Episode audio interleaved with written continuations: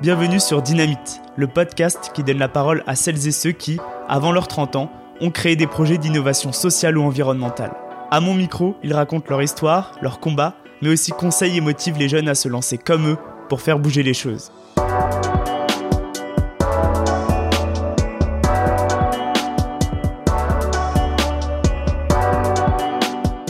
Après 38 épisodes, dont 31 interviews, j'ai décidé de conclure Dynamite. Pendant plus d'un an, j'ai mis énormément d'énergie, j'ai rencontré de nombreuses personnes et j'ai appris énormément de choses. Mais voilà, je sens qu'au fond de moi, j'ai fait le tour de mon sujet, à savoir motiver la nouvelle génération à lancer de beaux projets engagés. Aujourd'hui, je pense que j'ai atteint mon objectif avec Dynamite et j'ai envie désormais de partir sur d'autres aventures, toujours engagées évidemment. Alors pour ce dernier épisode, j'avais à cœur de vous partager 6 apprentissages avec ce projet. Allez, c'est parti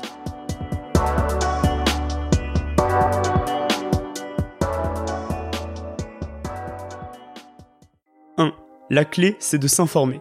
C'est la première étape avant toute chose. Il faut s'informer et se former pour comprendre les mutations de notre monde. Ça aide à comprendre pourquoi, avec ce modèle de société, on fonce droit dans le mur. Pourquoi il y a le réchauffement climatique, pourquoi le capitalisme creuse les inégalités, pourquoi des réfugiés quittent leur pays pour venir en Europe? On se rend vite compte qu'énormément de grands enjeux sont en fait reliés les uns aux autres. De comprendre, ça aide à sensibiliser son entourage, à tenir un débat et ça donne envie de s'engager. Donc, c'est la base. 2.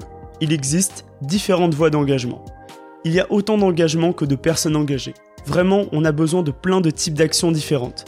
Ça va de l'entrepreneuriat impact à la politique, en passant par l'activisme, l'enseignement, la recherche, le salariat, la formation, l'influence sur les réseaux sociaux, c'est à chacun de trouver le mode d'action qui lui parle, avec lequel il se sent aligné, et surtout de ne jamais dénigrer les autres modes d'action en pensant que le sien, c'est la solution. C'est une grosse erreur et ça ne fait pas avancer les choses. Il n'y a pas de solution, mais des centaines. On doit encourager chaque passage à l'action. Alors posez-vous la question, comment voulez-vous vous engager? 3.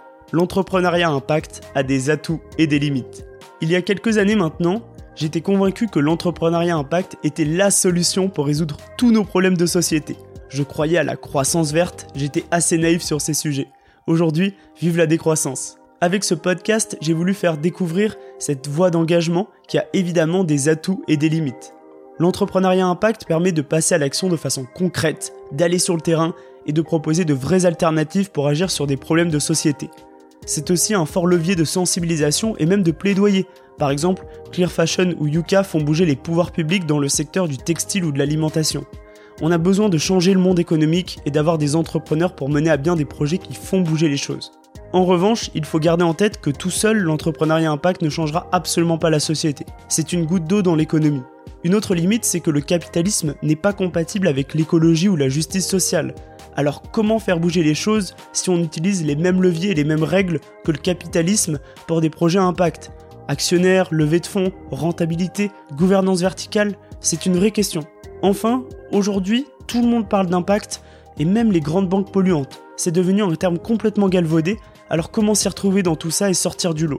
Une fois qu'on a bien les atouts et les limites en tête, on peut vraiment se dire, est-ce que je veux me lancer dans cette voie? 4. Ne pas trop réfléchir et foncer. Durant mes interviews d'entrepreneurs, c'est le conseil qui est le plus revenu. Ne réfléchis pas trop et fonce.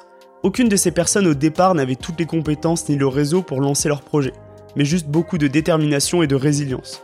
On apprend énormément sur le terrain en faisant des erreurs et en rencontrant des gens.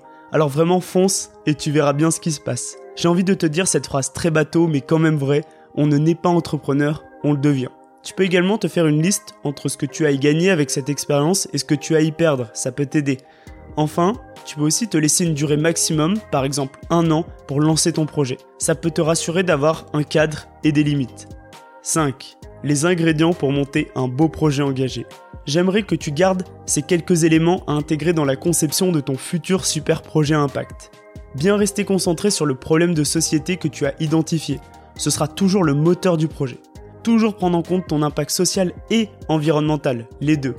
Travailler une gouvernance partagée, tes salariés et tes parties prenantes doivent pouvoir s'exprimer sur la stratégie du projet. Redistribuer les richesses, c'est difficile dans la pratique mais ça fait tellement de sens pour un vrai projet engagé. Penser un développement raisonné jusqu'à la maturité. Certains projets ont une portée locale et d'autres internationale. Mais rien dans la vie ne croit éternellement. Alors réfléchis au moment où ton projet aura naturellement atteint son impact maximum sans mettre en péril sa structure et sa raison d'être. Pour conclure cette partie, peu importe ton projet, avec ces quelques ingrédients, je pense que cela va t'aider à maximiser ton impact. 6. Non, on ne change pas le monde tout seul, mais oui, ça vaut quand même le coup. Comme on l'a dit un peu plus tôt, non, on ne change pas la société juste avec l'entrepreneuriat. Mais l'engagement, au sens large, c'est la meilleure chose possible. Dans ton quotidien, tu te sens utile, tu as l'impression de faire ta part et tu mets ton énergie et tes compétences pour améliorer les choses et la société. C'est quand même super cool et ça a du sens. Moi perso, je me dis que si un jour j'ai des enfants et qu'ils me disent Papa, tu auras fait quoi pour agir? Eh bah, je saurai quoi leur répondre.